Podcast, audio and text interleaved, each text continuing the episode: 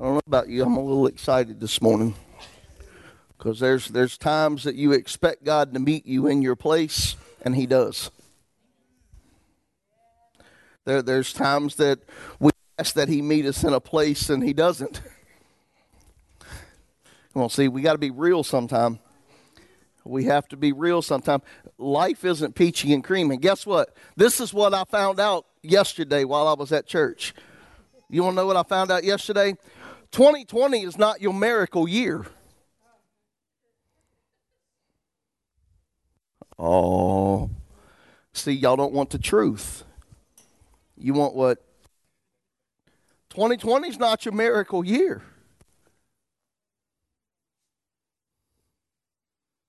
Don't ask me what it means. I don't know. twenty twenty, it just because it said twenty twenty doesn't mean everything went away and it's all good now. That's not what it means. twenty twenty is an opportunity to make better than last year. I was listening to a guy that he was talking about uh, people gauge their life on on uh, decades. And I, I wasn't really tracking with him at first. And he said something about uh, people, they identify. I was raised in the sixties. I came up in the seventies. I came up in the nineties. People identify with decades. And then he said, guess what? This is a new decade. I went, okay, I'm with you. At the end of this decade, what will you identify with? You have a choice. You have a choice again. That's why I love God so much, because he gives me an opportunity to make a choice every day. He doesn't make me do anything. Tommy, you can go to Philippians three, verse thirteen. I'm going to read thirteen through fifteen first, and then we're going to go to uh, Second Kings chapter two. And we'll start at verse nine there. I've been doing a lot without notes because I didn't want to trap something, but I started getting stuff this morning, and I said, well, I better not let this go because this was kind of flowing like water. And Debbie said, um, you need to come out here. She even sent J T in to pick me up. I wasn't ready. I just shut my note off. So we'll see what happens after I get through with that. All right, y'all ready? Brethren, I do not count myself to have apprehended. Basically, I, I'm not saying that I've got it. But one thing I do, forgetting those things which are behind me and reaching forward to those things which are ahead, I press toward the goal for the prize. I press, I push. You're going to have a fight. Of the upward call of God in Christ Jesus. Not that I'm pressing towards a goal for the material things that I desire in life, but I'm keeping my focus and I'm pressing towards that upward call of God in Christ Jesus. I'm trying to be more like him. Therefore, let us, as many as are mature, so if you're sitting in here this morning and you're not mature, don't, this is probably not for you. It says, many as are mature have this mind.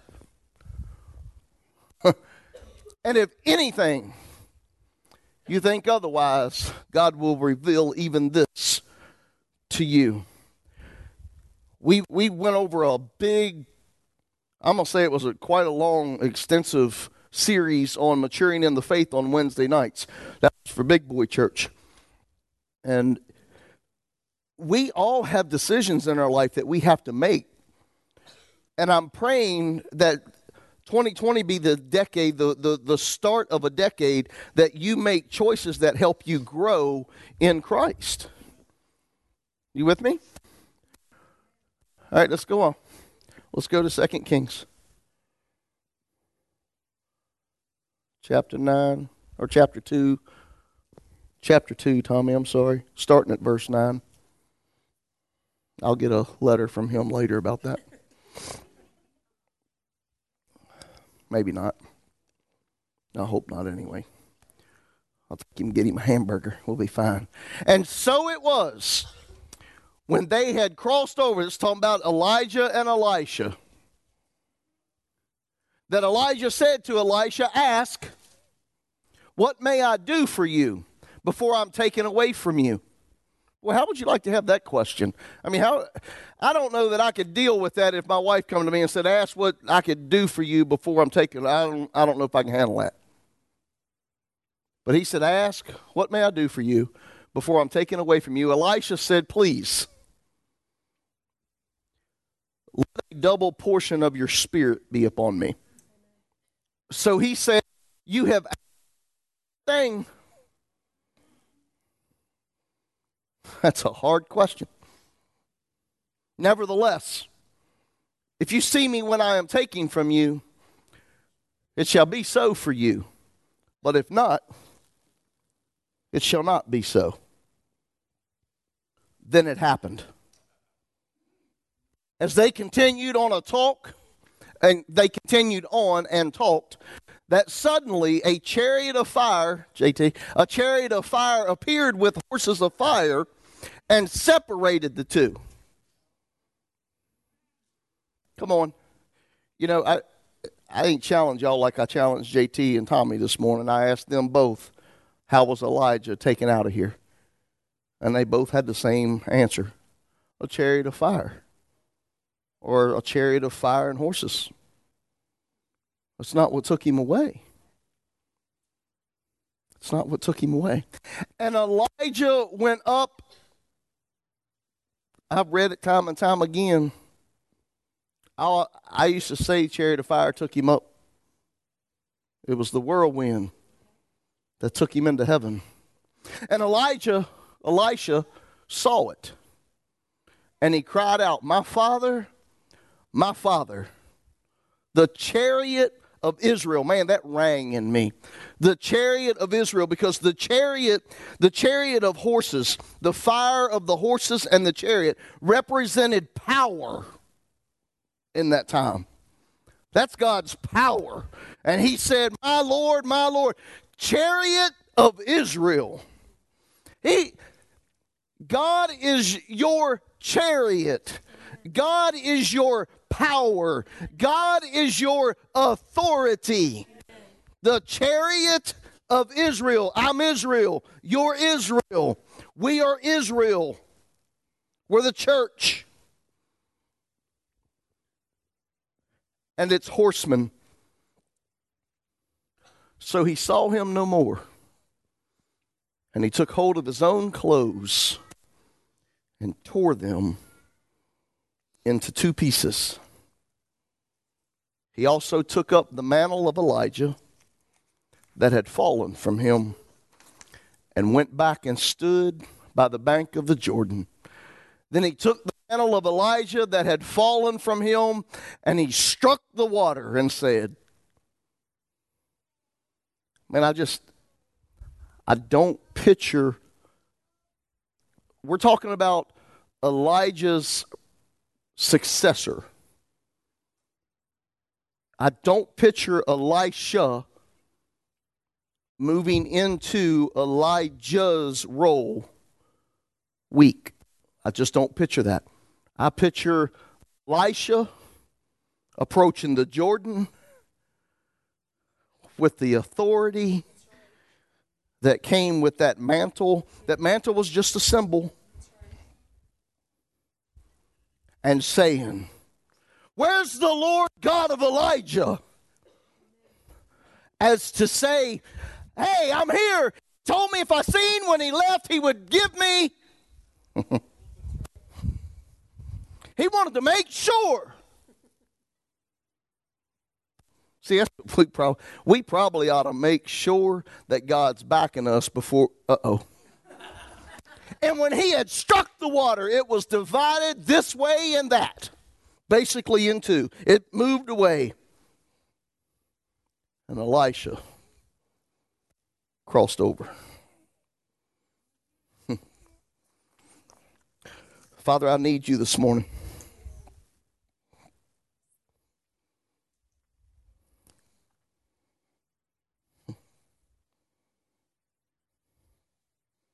I desire you. I want you. I want to be obedient to you. So, Father, this morning, reach and grab that coal from the brazen altar. Father, and press it against my lips. God, that the words that are spoken this morning, Father, may be, may be seed that awakens the spirit inside of people. And I thank you for that. And it's in Jesus' name. Amen.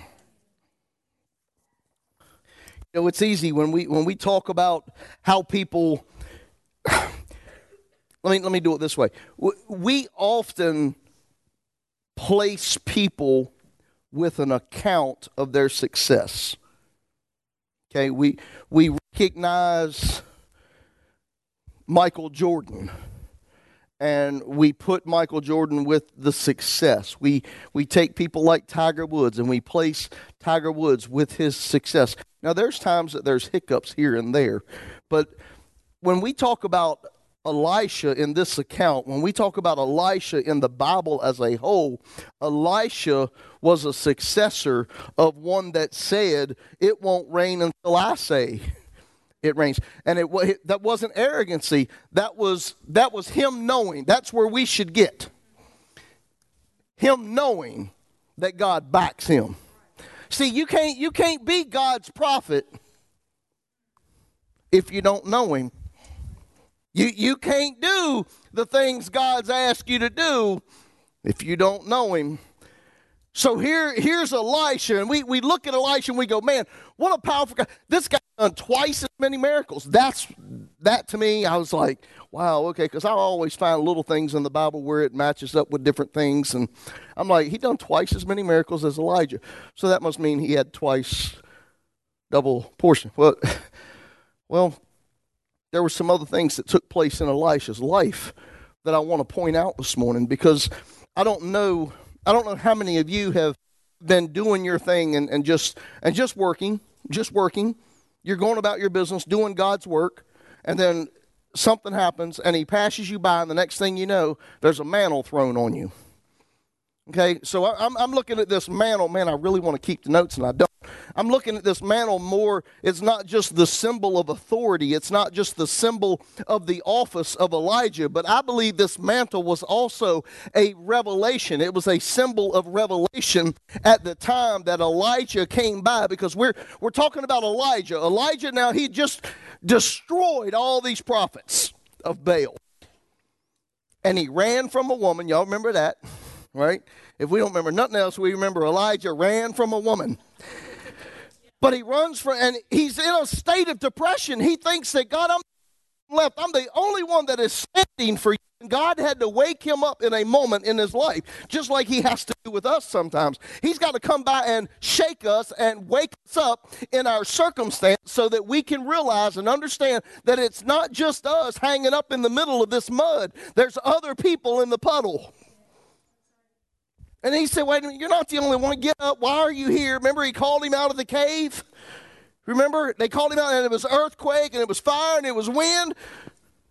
And then God had to speak in a small, still voice and brings him out of the cave. And he tells him, he goes on to tell Elijah what was getting ready to take place. How would you like to have this conversation? You're going to go and find Elisha? And you're going to anoint him to be your successor. That means my time's coming close. Right? I can, man, can see, y'all don't think like me, but I can imagine Elijah, Elijah now standing out on the edge of that cliff after God had spoke to him. And he said that he wrapped his mantle around his face. I can just see him throwing that mantle around his face and hitting the ground and going, God, I'm sorry. I'm sorry. But Elijah walks out, and so Elijah's going, and he does his thing, and he goes and he hunts down Elisha. He comes upon Elisha, and here's Elisha standing in the field. I'm just, I want to talk to you for a minute about what Elisha went through. Elisha just didn't show up this day and get a double portion. Elijah just didn't come to church and everything in his life be okay. With me? I'm hot. You cold?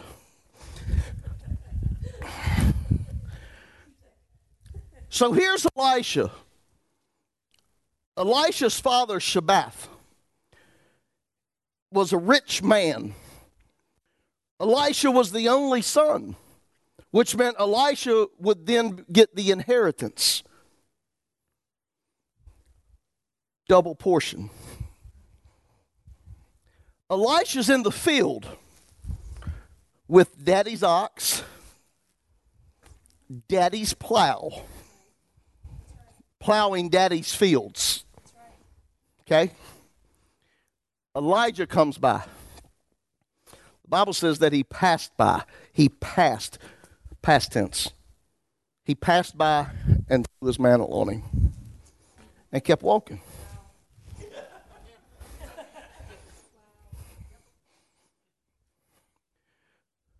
You a fruitcake? You crazy? What's wrong with you? I want you to, you got to get in, get inside Elisha's mind for a moment. Elisha, man, Elisha has it made. He already knows that everything that his father owns, he's getting a, a, a double portion of. He already knows that. And it's his. He don't even have to fight for it. He don't have to go anywhere. He don't have to do anything. All he has to do, be the son. And for some weird reason, this dude stops plowing, runs after Elijah. Let me go and kiss my mother and my father, and I will follow you. What? Because somebody threw a coat on you? Now you want to leave everything that you have, everything that you know you have. Come on, you, you're going to have to really track with me. You've got to leave everything that you have, everything that you know you possess at the moment in your life right now, this season. You've got to get rid of that. You've got to walk away from that, to follow somebody. Somebody you don't even know. I mean, this ain't like a friend. This wasn't a business partner.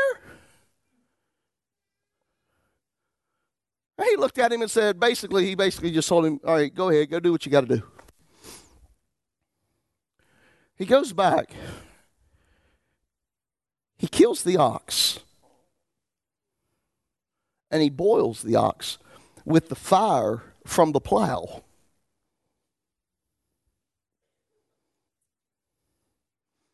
Couple things.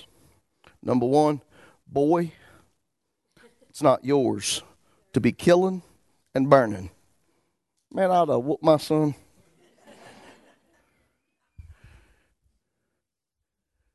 But he he boiled the ox as a sacrifice.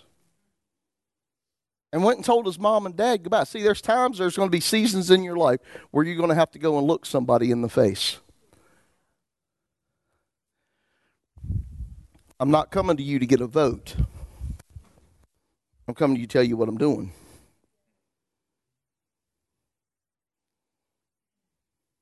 Come on.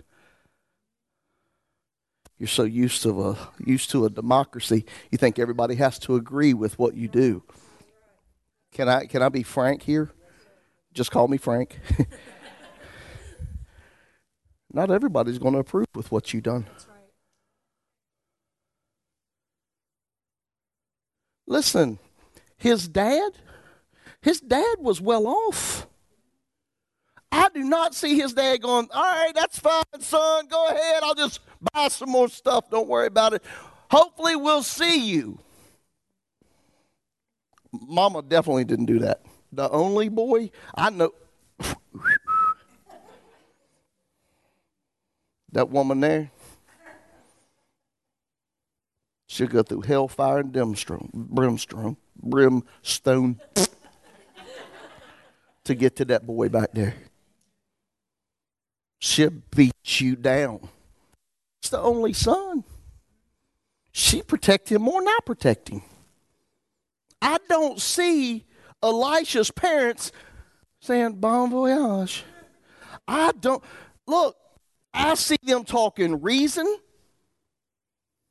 I see them telling their son, you just flat out crazy. Like I tell my daughter. you, you're crazy.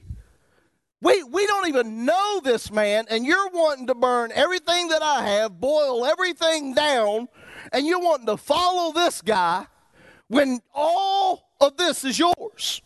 Come on.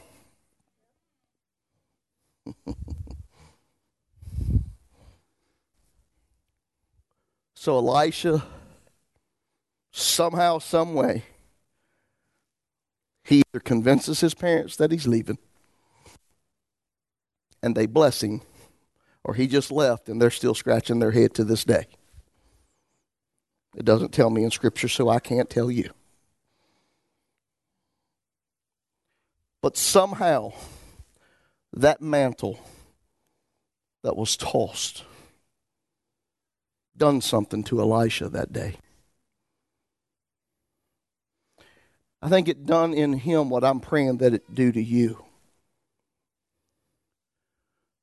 That it would rebirth desire.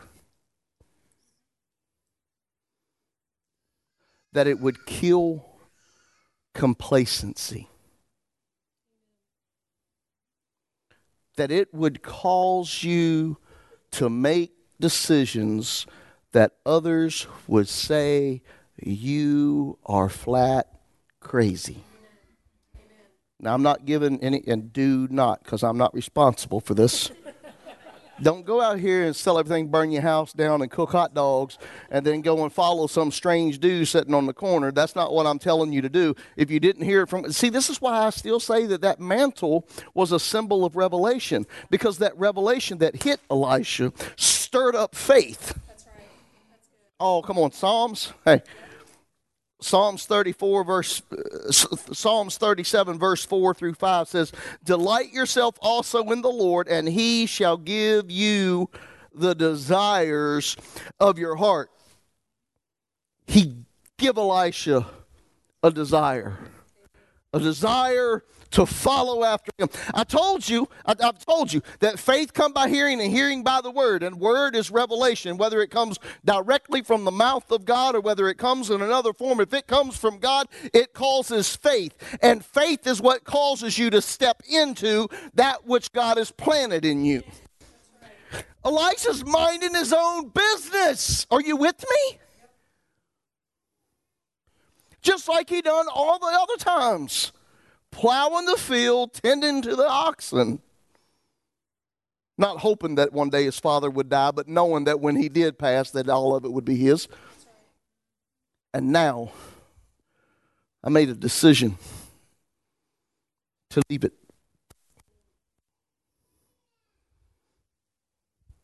This,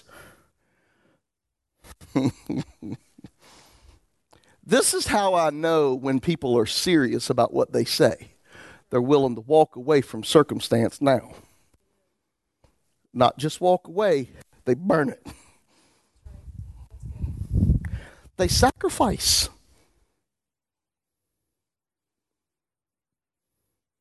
This is how I knew that she was serious. She left it. All of it.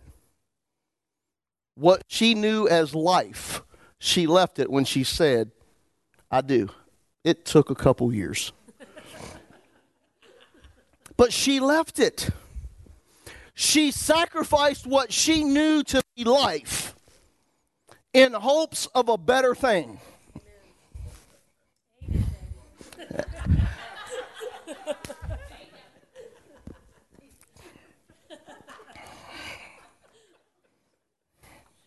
I just might stop preaching. Do a little dance. Oh, shh, shh. I ain't always been saved. Stop laughing, you ain't either. So here, here we have, we, we've got, a, y'all still with me? Yes, we're still tracking with Elisha. We're going through some things that Elisha went through, and we're going to catch up to the point to where he smoked the Jordan, okay? Just track with me a minute, and I think it'll be good for you. There were some seasons. He served, see, he served. He served Elijah for about ten years. A decade. But he, he served Elijah for about ten years. So in those ten years, I always, I love talking about season and transitions. And, I, and I'm, I'm positive that in those times that he served Elijah, that there were seasons that he walked through, just like you and I. Good, bad, indifferent. We we all have that challenge, and, and we all have to deal with. However, okay. And there's four there's four places that was specifically spoke of in Scripture that Elijah and Elisha went together, and I want to emphasize those. And I, I want to. This is what I want to call them. I want to call them seasons of opportunity. And I, and I believe that each and every one of you, if if God has come and spoke something in your life and you were so radical to believe him, and you left everything to seek that out which he promised, there are some things that are going to be prerequisites along the way. You you have to believe that God's not just going to dump. Well, Scripture tells you he doesn't put anything on you that you're not willing to or that you're not able to bear without giving you a way out. Right. So if God has promised me something bigger than I, he's given me that promise, but he's not going to give it to me if I can't bear it unless he gives me a way out. So along the way, he's going to build me and process me and get me to that point to where my shoulders will be wide enough and my back will be strong enough and my mind will be keen enough. My eyes will be clear enough that I will be able to go through these seasons and grow and prepare for what's coming. You with me? Here's the four places that I want to talk to you about in Scripture. And you can find these four places if you go to Second Kings chapter two. They're, they're all listed there. But Gilgal was one, and Bethel was another. Jericho was another, and Jordan was another. So I, I want to talk about these four places and, and what these four places might mean to you. What these four places mean to you. There's no might. Because I believe that we all are going to go through these four seasons. With me? Let's go. Let's hit the first one. Let's talk about. Let's talk about Gilgal for a moment, and I, and I need to take you through these places in, in their accounts that they're that they're mentioned previously in the Word in order to in order to give you the spiritual significance of the account that I'm speaking of right now. Okay. So I, I need to take you back to those accounts. So in Gilgal, Gilgal, everybody knows that Gilgal was the place that the Israelites entered into, and he told Joshua that he had to circumcise the Israelites again. Remember? Okay. Well, this is what I feel that's taken place in Gilgal. You can agree to disagree or however you want to do it, but I'm looking at Gilgal. Well, when you talk about circumcision of a man, that's a secret place.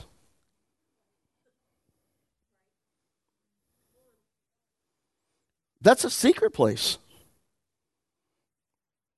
What happened at Gilgal? There was a cutting away in the secret place. I believe that when God passes us by and tosses a mantle or gives us a word of revelation or calls us into whatever or lays his hand, you with me? That there's going to be a season in our life where we too will enter Gilgal. And he's telling us here that, J T, you can't go,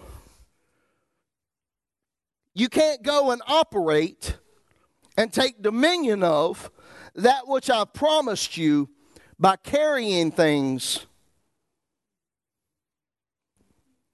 secretly. This is the secret place. This is what I love about God. Because, see, when we get into the secret place with God, not everybody needs to know. I mean, unlike the Israelites, I mean, I, I don't even want to vision it. Never mind. But the cutting away. The cutting away of the secret things in our life that we hold so dear to. Remember, we talked about when we was talking about Lazarus, how we roll the stone in it. Well, this is a rolling away of, huh? And, and this is the secret place. We got to get into that secret place. That's where God wants to get with us so that he can cut away some of these things so that we are better prepared, so that we are more matured in the word, that we're capable of stepping out into that which he's called us to. You with me? I don't know. What is your secret place? What is, what is your secret thing that you're holding to that needs to be? Only you know. And if you know, deal with it. And deal with it with God. He's a gentle surgeon.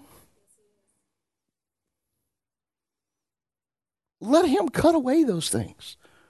Don't allow the bitterness and the hatred and the animosity and the fear and the aggravation and the hurt and the discord.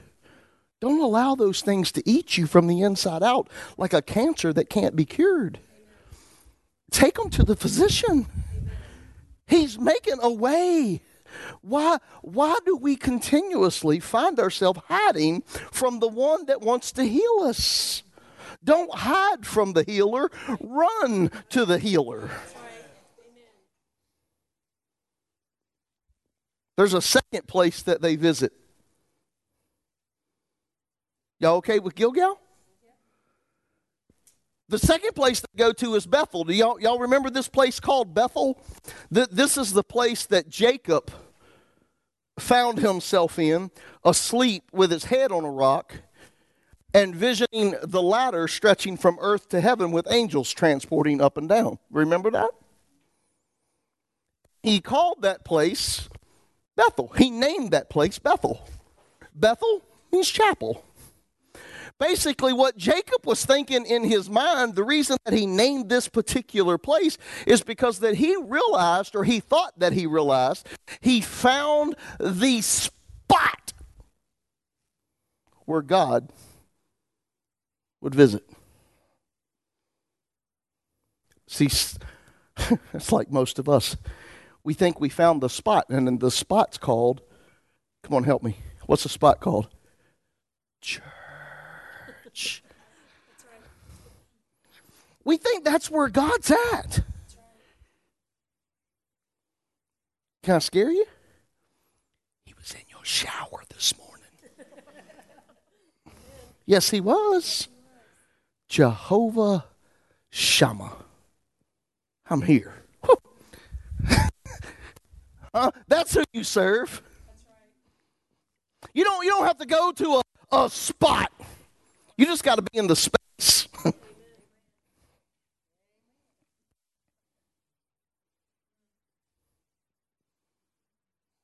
See, we, we've got to realize in this season that it's not about where we're going to worship. It's about who we're worshiping. Okay? So I don't, listen, if, if there's dire straits in my family and I'm tore upside down and I'm standing on my head and I'm spinning in circles like it's nineteen ninety-nine, I can rest assured. Oh, if they don't answer the phone, I got Daddy. Daddy's on the line. Because we we have determined that, hey, it's not about the place, it's more about the space. Where am I at? The Bible says that God inhabits the praises of his people in the time of turmoil, in the time of trouble, in the time of alternative circumstances and situations. God's there. Because we praise him in it and through it. We got to find a way to praise. We we we we got to know that right there. It's it's right there in our praise that God is. The fullness of joy. It's right there in the midst of God in our praise that there's healing, that there's wholeness, that there's no want, there's no lack, there's no need. I don't have to go to church to get that. Man, I can get crazy and turn circles in my shower. That's right. Carefully. Very carefully. That's another season, and you're, that's when you're maturing. That's when you're growing, because there's a promise that I keep my eye. That's the title of the sermon. Keep an eye on it. Woo!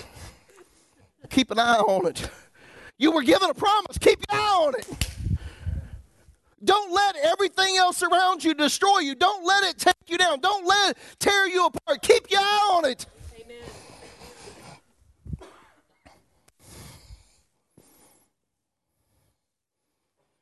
The third place is Jericho. Y'all remember Jericho, don't you? That's the that's that place where we recognize that obedience is greater than sacrifice.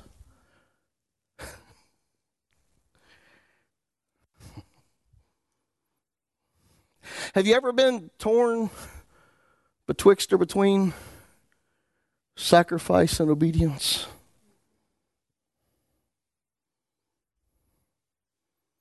Oh, I'm not talking about the time that God wants you to sacrifice and he tells you he wants you to sacrifice, because then it's a little easier to sacrifice because you turn your thought, or you should be turning, you should, no, you should be turning your heart to the obedience.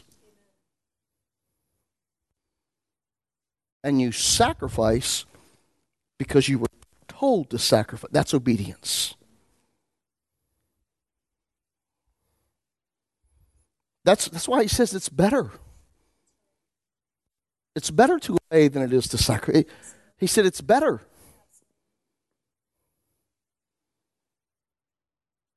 And that's what Jericho was. Remember the Israelites? Man, they had to walk around.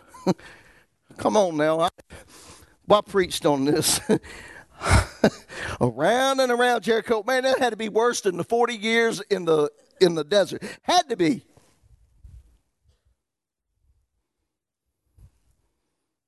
Walking around the city wall, keeping, whoo, uh-oh, sometimes silence is your best weapon.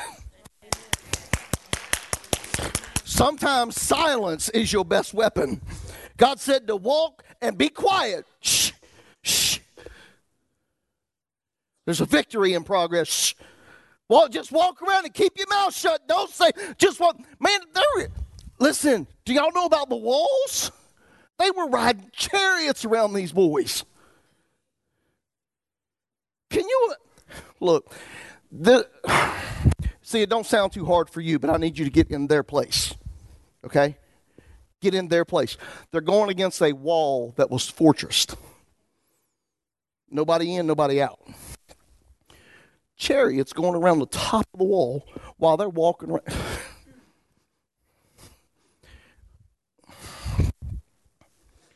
God, you got to be out your mind. They're going to be throwing spears. They're going to be chucking rocks. God, it's coming. And nowhere in Scripture have I found yet where he actually told them how far away from the wall. So actually, we don't even know how close. We don't even know how close to the wall that they were. But we do know this. There was no conflict in those times. God's divine protection. When he gives you, when he gives you an order, just obey. Listen, put your common sense in your pocket. The just shall live by faith. The steps of a righteous man are ordered by the Lord. Just put, put all reckoning in your pocket.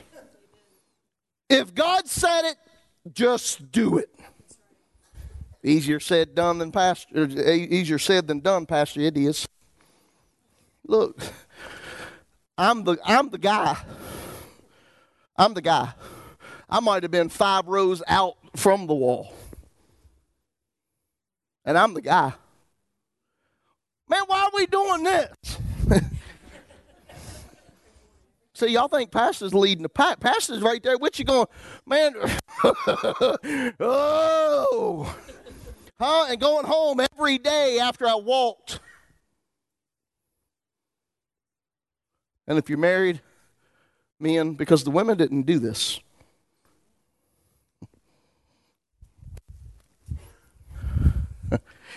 Don't you love this question? You come in, you dragging, I mean, your uniform half untucked, half tucked, one shoe off, one sh- wet. And she says, how was your day, dear? Ooh. Jesus. That's that panino. How was your day, dear? What does it look like, honey? Oh, that wasn't just a one-time account. That's right. There were several occurrences. Six, matter of fact. Somebody just said, no, it was seven, Pastor. Hang on. The seventh was the seventh day. They done seven times. So they went home six times asking, how did they just relax? How was your wonderful today, baby? We didn't get to say a word, didn't get to throw a rock, didn't get to shoot a spear, didn't do nothing. We just walked around kicking rocks. As much as you want to put your hand on your circumstance, you're going to have to learn.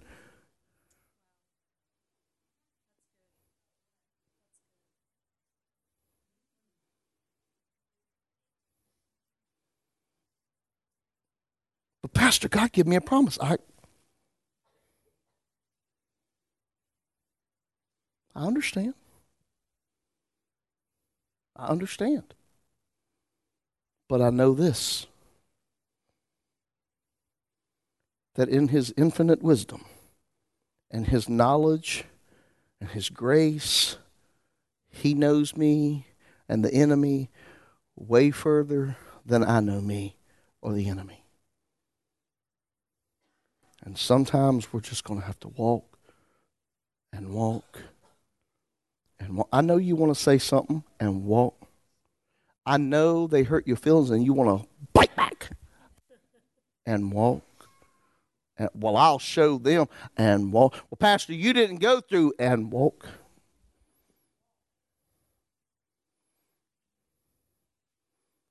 See, the, the great thing about this was the seventh day, he said, okay, now today. Now today, I want you on the seventh time around. I want you to give, I want you to give me such a shout of praise. Oh, thank you, Holy Spirit. It wasn't after the first time around, because we still may have a little energy. It wasn't the second time around. Uh, okay, we're cool. Wasn't the third time.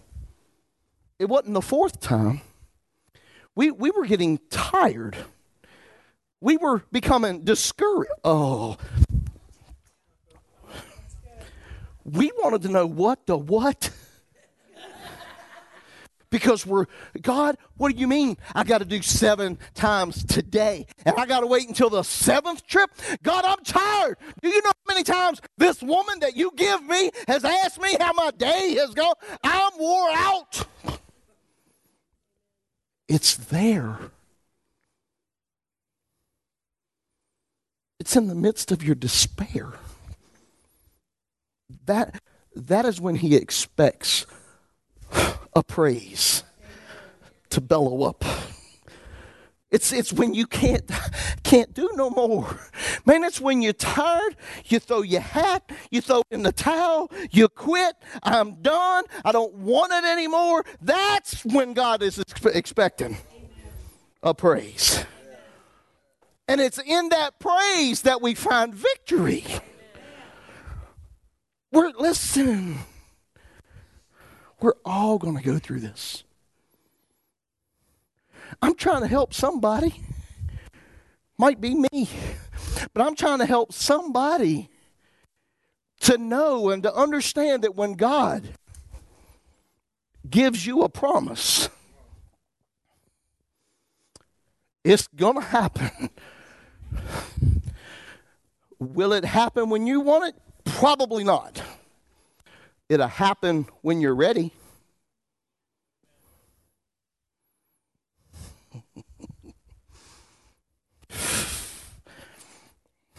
Let me move. Let me move. Jordan. Here we are. Love talking about the Jordan. The Jordan, a place of transition.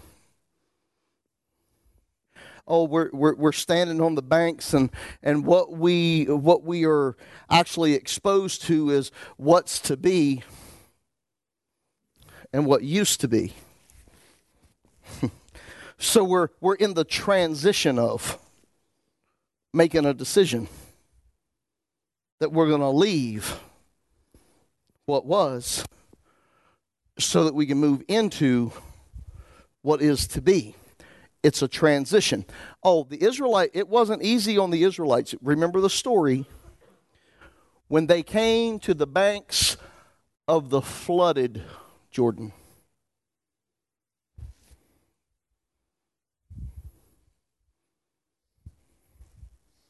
Sit on it for a minute.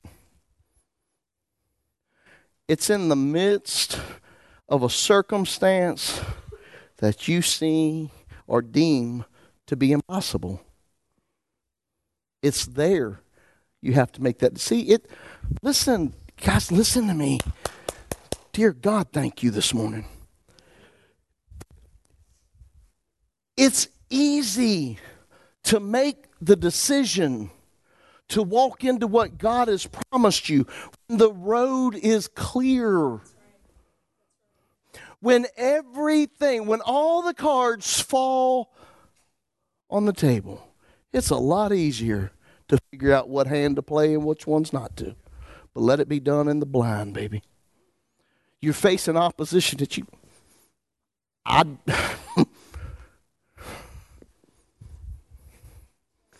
God, this is... This ain't the typical... Jordan alone, just crossing the Jordan alone could have been an issue.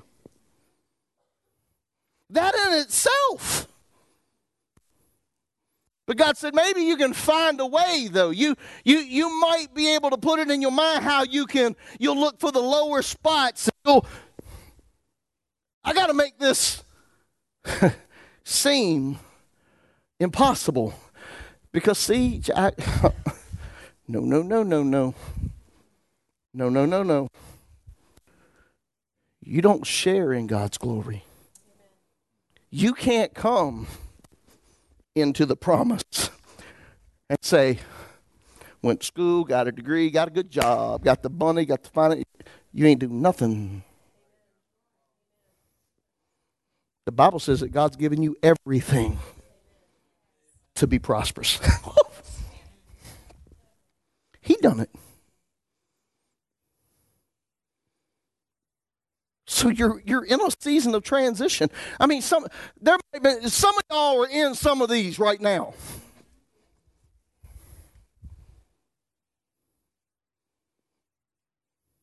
It's a hard spot to be in. God, I see the promise. It's right there.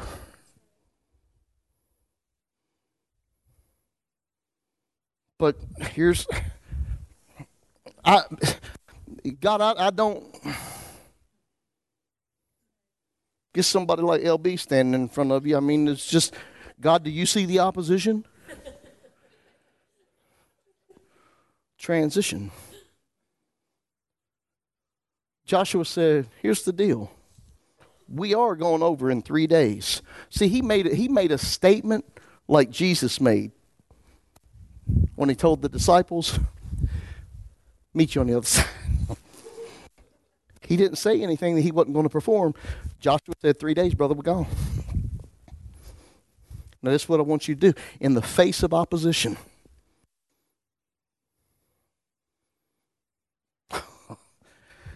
God, we can't fight through the battles, much less stand in them. He, he told them to step off of the banks into the flood-stage Jordan. And when all the priests were in, to stand.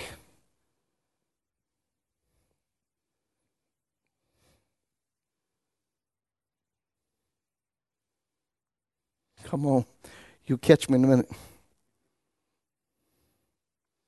Pastor, that was them. See, I was Israelite. Now you're a priest now.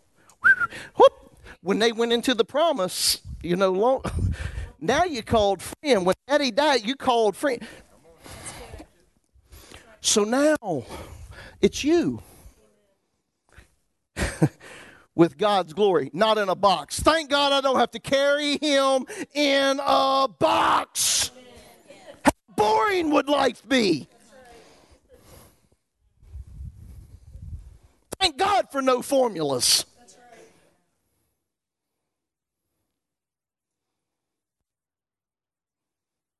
Do you know how much greater you have it now than what they did then? That's right. They only had a representation. A box. We got him. So with, with him inside, I now can step into the Jordan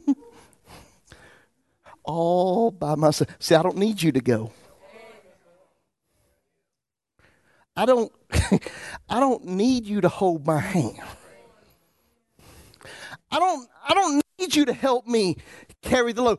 All those who weary and heavy laden, take my yoke upon you and learn from me. I don't I don't need you to get up in the waters with me. When God's given me a promise, there you're going to think I'm nuts. Probably already do. And I am for him. Bottom line, he gave me a promise. He's going to work me to that promise.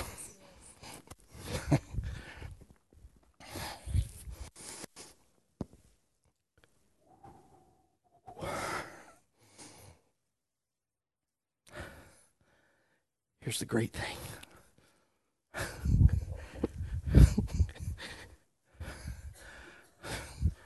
My promise ain't like their promise.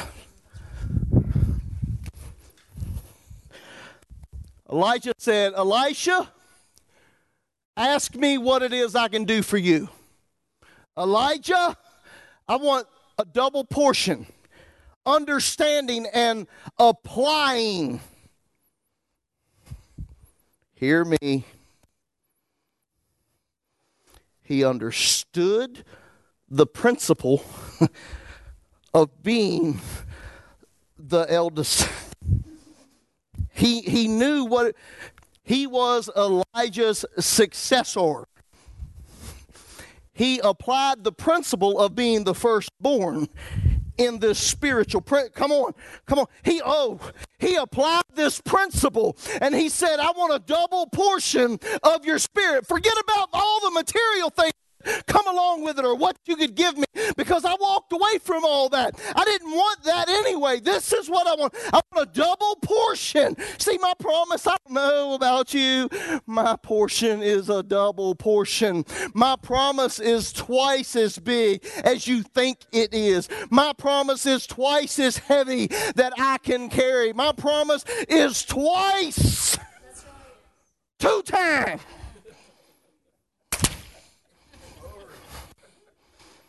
That's my promise. And Elisha had enough wisdom about him that he recognized and said, whoa, wait a minute. Oh, this is who you are. Because Jesus said, lest a grain of wheat fall to the ground. But if it does, woo, many, you are a son of the Most High. You get to apply a principle, double portion. Come on. We are too caught up, man, in complacency and just Stop expecting God to do the small things. You can do those on your own. That's right.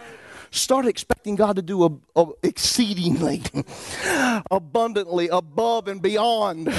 Start looking at God for who God is. He is El Shaddai. He's more than enough. He is the one. Amen. And Elisha's going, I want to know your spirit. What? And Elisha didn't say this is a hard thing because it was hard for him. Elisha said, buddy, this is a hard thing because it's not mine to give you. Woo! Which one of you going to somebody? Amen. Whoop. Whoop. Which one of us are going to other people to do what God wants? Whoop. Uh-uh. Uh-uh. You're, you're going and asking people for things, stuff that only God can give you. Come on, that's what Elijah said, buddy, what you ask is a hard thing, but here's the deal. You see me when I go up? So be it unto you. Come on, man. Just, uh-oh. Understand this. That was not a condition for him to receive.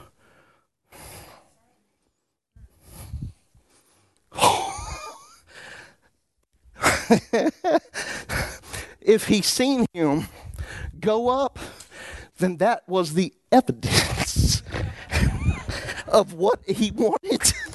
It was the evidence. He said, man, if I if I just keep my keep my eye on it, I just gotta keep my eye on it. And here comes this blazing horse chariot. Right, right there at the promise. And here comes God entering on the scene.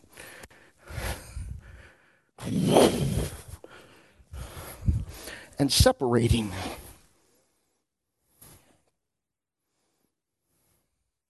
Maybe God thought Elijah was just dumb enough to reach out and snatch hold to him. So he said, I got to get it. That dude there crazy. He done, he done fried all his daddy's animals. That dude crazy. He'll grab a hold to him. God, we got to separate this dude, man.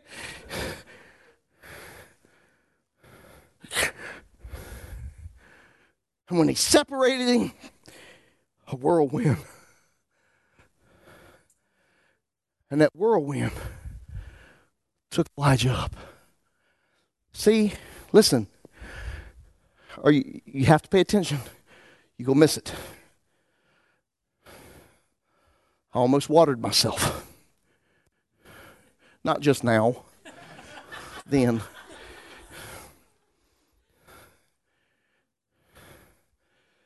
Right next to the promise. A storm. Whirlwind. Come on, I don't know if you know it. Anybody ever been in such a... My son, I bet you if I brought him up here and let him explain the the fear that entered into his little baby heart when he seen some leaves blowing up on a church parking... A church parking lot, nonetheless, and he got nervous. I'm like, boy, God didn't give you a spirit of fear. Settle down. But he sees all these leaves, man, they start going, woo! And he's going, Mom, a tornado! And he takes off running. I can just imagine what we do. I can imagine the sense of fear that engulfs us at times that we're standing right beside the promise. And in the midst of that promise, here comes a storm. It was like, it was, it was like the cloud that led the Israelites. It was a storm. Lightning, thunder, it was a storm. How easy would it have been to take his eyes? Right. How many times have you taken your eyes off of the promise because you was experiencing a storm? Come on, come on. People, this is better than what you're preaching right now. Just, you just ain't doing nothing. You said it to me. I hope you're getting it. I just hope you're getting it. Right in the midst of the promise, right next to it.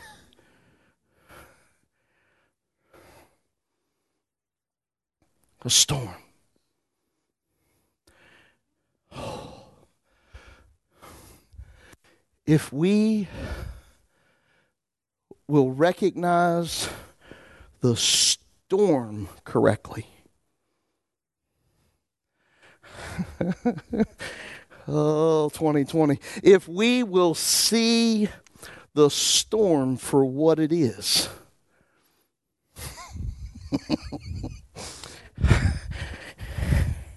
That's going to determine the results of your promise.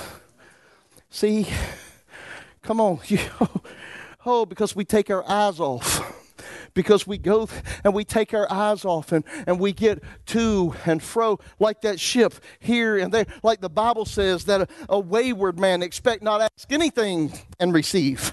And, and, and, and, and we look up and we see the storm and then we start focusing on the things, on all the things that are flying around in the storm. And then we lose sight.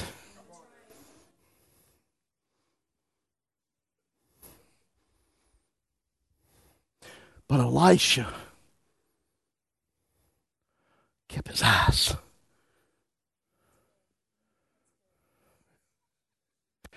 Oh, and because, and because Philippians three, yeah, that last one. And because of Philippians three, three, whatever, whatever it is, Tommy, what was it? You should have it. Oh.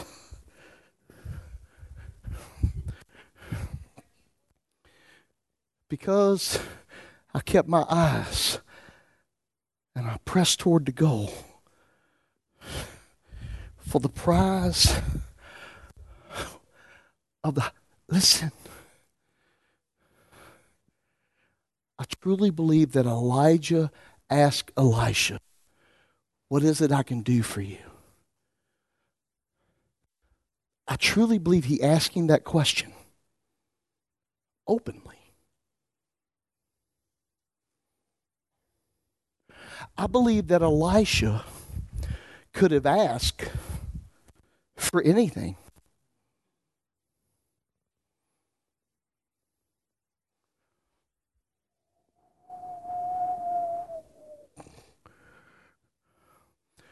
But instead, he sought the kingdom first.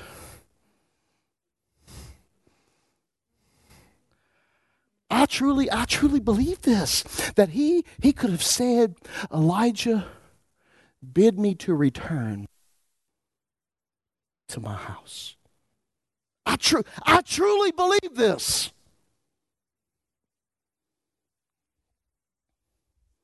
But it was because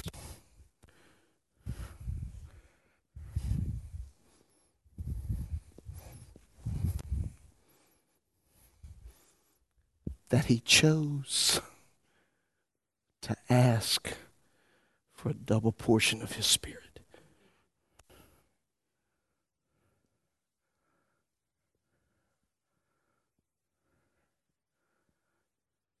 The Bible said that he left and the mantle fell to the earth.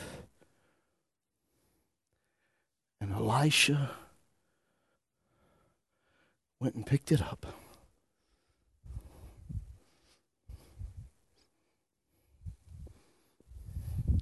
Ooh, I could just imagine the inauguration. See, I want y'all up here preach with me sometime so that you can get the, sometimes I want to do the crazy buck, you know what I mean? Y'all, I think the left side. Can you?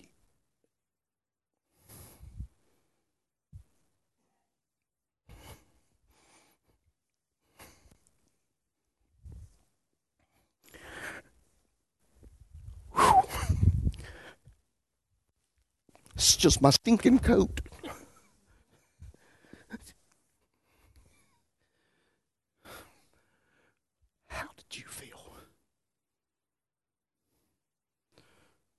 when a promise from God came to fruition in your life.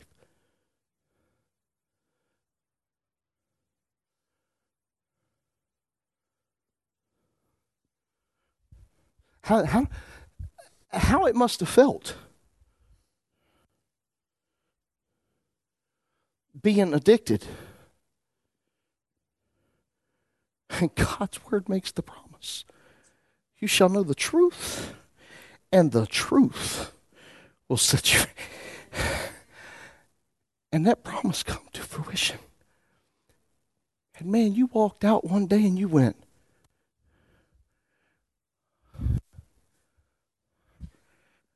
man, I don't even want to hit this. I don't even want to snort this. Or you do it and then you go,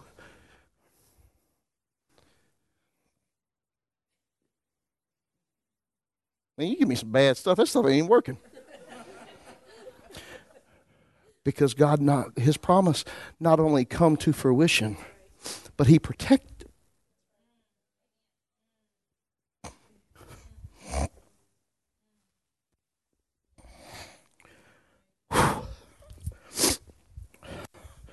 See, there there is a there is protection in the promise. The Israelites fought more wars when they crossed over the Jordan than Moses did getting to the Jordan. And over the Jordan was in the promise. They fought more and never lost. Okay. Where was I? And he picked up the mantle. Oh, that's where I was at. The inauguration. Could you imagine? He just laid his hands to the promise.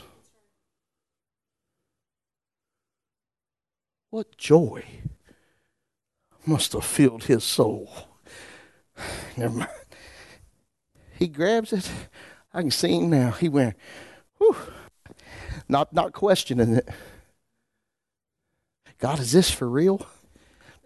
Didn't you ask for it? Of course it's real. He picks it up. Man, I can just see him. And the Bible says that he rolled this. He rolled it up because he wanted to get a good swat. Where is the God of Elijah? Oh, and the waters went here and there. And he walked over. Can, whew, I'm sorry. I'd have had to say, wait a minute. Because, see, all the prophets were on the other side.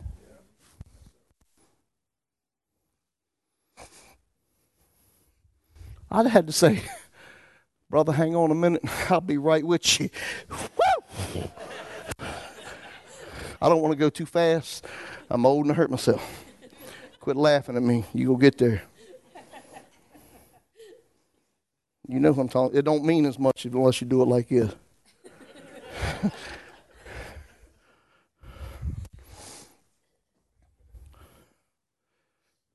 Wow, God, I'm done. Sorry, you thought I was going to bring you in, didn't you? Mm-mm, drop you off. My God. T D Jakes, everyone, who am I preaching to? That's sometimes I want to say, who am I preaching to?